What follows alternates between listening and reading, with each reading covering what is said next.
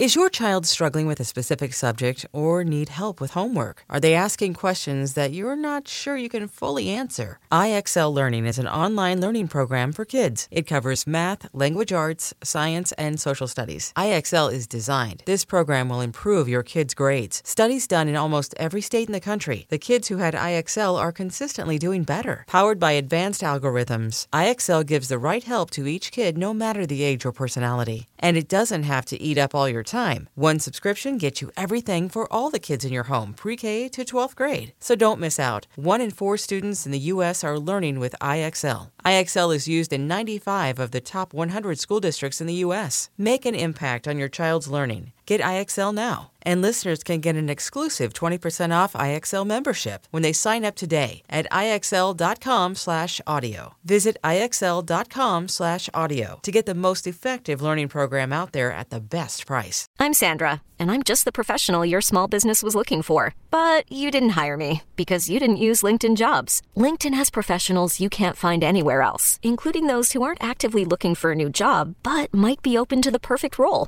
like me. In a given month, over 70% of LinkedIn users don't visit other leading job sites. So if you're not looking on LinkedIn, you'll miss out on great candidates like Sandra. Start hiring professionals like a professional. Post your free job on LinkedIn.com slash recommend today.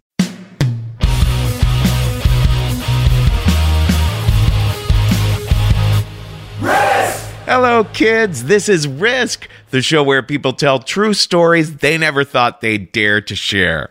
I'm Kevin Allison, and every Thursday we release these special episodes that we're calling Classic Risk Singles. Each of these episodes features just one story from our earlier years. If you're new to Risk, you should know that the podcast can be very uncensored.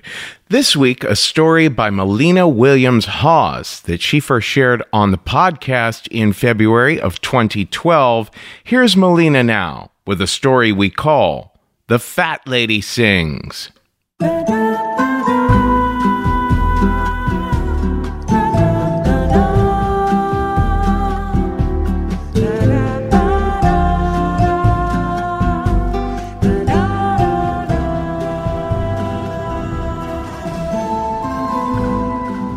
So many years ago, when I first started having this relationship with this guy, and the relationship started off as just us fucking. Basically, I was at this pizza parlor and saw this really hot guy checking me out. And my friends were like, "Oh, this guy's checking you out. You should go ask him out." And I'm horribly shy, despite the fact that it seems that I would be really outgoing. So I did the incredibly mature move of writing a note on a napkin, no lie, running up to the counter and saying, Don't read this until I leave. And then I put it down, he starts opening it, I'm like, Oh my god, no! And I ran. And so my friends were like, Mo Williams, famous BDSM sex educator, just gave the pizza guy a note and ran away like a little bitch. So half an hour later, though, I had like two missed calls on my cell phone. So he was into it, and he calls me, and it's like, "Hey, that was real cute. Let's get together and have some coffee." And I'm thinking, "Okay, great." So we go out on this first date, and we're hanging out. And I came out to him as being kinky, and he sort of was aware of the kink community and was completely fine with it, sort of on an intellectual level, but then sort of assumed that I would be hanging from his rafters uh, within half an hour, and that was not at all the case. And we went out to this bar and got totally smashed, and we're literally making out in this bar with our hands in each other's pants.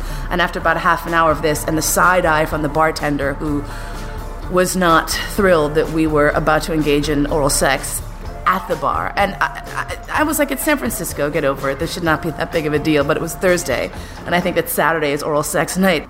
So we jump in his car, go back to the East Bay, and we start fooling around. And this guy is like a six foot four, blonde haired, blue eyed, lanky, really attractive guy.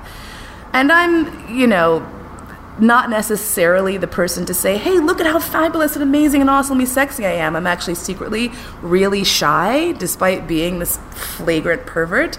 And so when it gets to the point where moving from sort of making out to actually having to do the sexy time stuff, I get really, um, my submissive nature kind of comes out and I sort of stop being really aggressive and, and you hope that the other person steps up to the plate.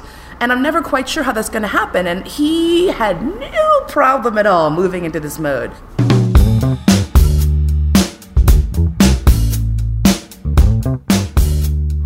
So he starts pulling off my clothes. He's got his hand on the back of my neck. He's pulling on my hair. I'm getting really turned on. I'm like, okay, this is really good. Then it's the moment of the penis reveal, which for a lot of men is a very big deal. You know, here's the penis.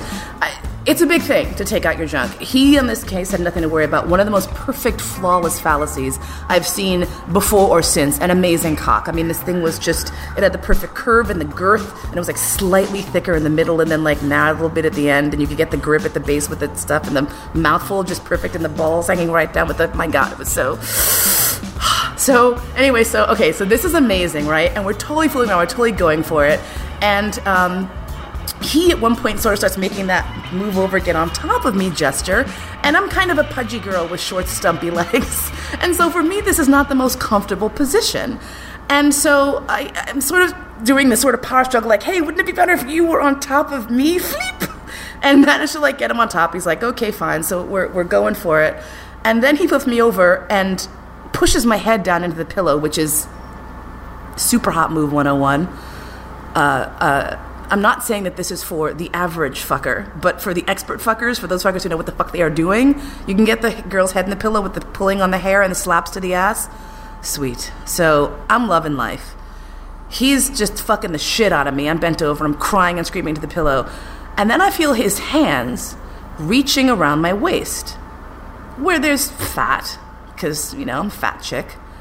And I do the reflex fat girl thing where I grab his hands and pull them off and go, When you were patting my ass and slapping my butt, that was fantastic. Don't grab the fat. Are you mad? So, two seconds later, his hands are right back around, like this time on purpose. Like the first time I could say, maybe he forgot it was rude to grab someone's belly fat. was definitely deliberate, right? So I'm thinking, okay, you fucking son of a bitch. Now I'm starting to feel self conscious. I'm losing the rhythm. I'm not really digging it anymore because all I can think of is this guy is grabbing my fat and I'm really aware of it and it's oozing from between his fingers and he's just fucking and fucking and fucking. And I finally twist around and I look up at him and I said, Hey, babe, could you not grab my fat while we're? And he shoves my head back down into the pillow and grabs my belly again with the other hand and goes, Shut up, I like it. And I was like, uh, uh, uh, totally like came on the spot, like squirted all over the place, like, oh my god, I love you, this is the hottest thing fucking ever. And so now he's like levering me back on his cock with my belly, and I'm just like, yeah, grab the fat belly, fuck it, yeah, you son of a bitch. It's like coming all over the place. It was so amazing. And then afterwards, I'm laying there just like, this was so, and he's like, why are you so self conscious? He goes, I like, he's like, I love big girls. He goes, I love the way your body feels. I love the way your tits look. I love it. He's rubbing all over me. And it was funny because we're so, we're so trained First of all, to be so self conscious about our bodies. And then on top of that, to also feel that we have to be independently feeling beautiful and fabulous all the time, that we should be, that we should not need other people to justify ourselves, right? And so if you have that dichotomy, to have a moment where someone actually validates your beauty based on something that you haven't valued was so empowering. And I really, really embraced that, regardless of any pressure to feel as though, oh, well, you should just be happy who you are, regardless. I'm like, no, you know what's wonderful? To have someone else say, yeah, I love that too. Not in spite of the fact that you're fat not in despite that, but because of that. Because you know, nothing was as hotter than when we started dating. I tell you, we would walk down the street and there'd be like an even bigger, fatter black woman lumbering down the street, and his head would turn and check her out, and I was like, bless your heart. I fucking love that. We need to go back to your house and fuck right now, you son of a bitch. so yeah, that was he. He to this day fondest memories. Fond, fond memories. That is all for this week's Classic Risk Singles episode. Now, don't miss out on our regular full length episodes. There's a brand new one every Tuesday. And everything you might want to know about us is at risk show.com.